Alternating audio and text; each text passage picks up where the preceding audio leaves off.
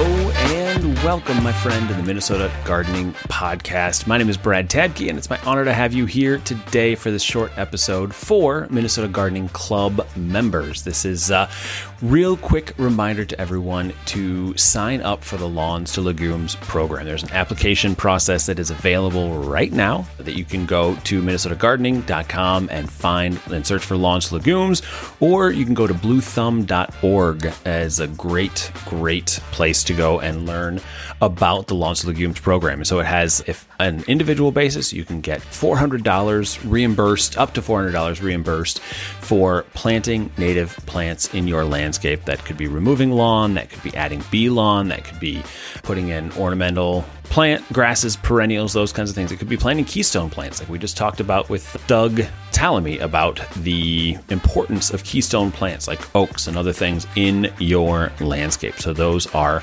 some really, really great things to do. And now through November 30th, November 30th is the deadline, you can apply for Lawns Legumes. And I hope you do just that. So, head to MinnesotaGardening.com to learn more or head to bluethumb.org.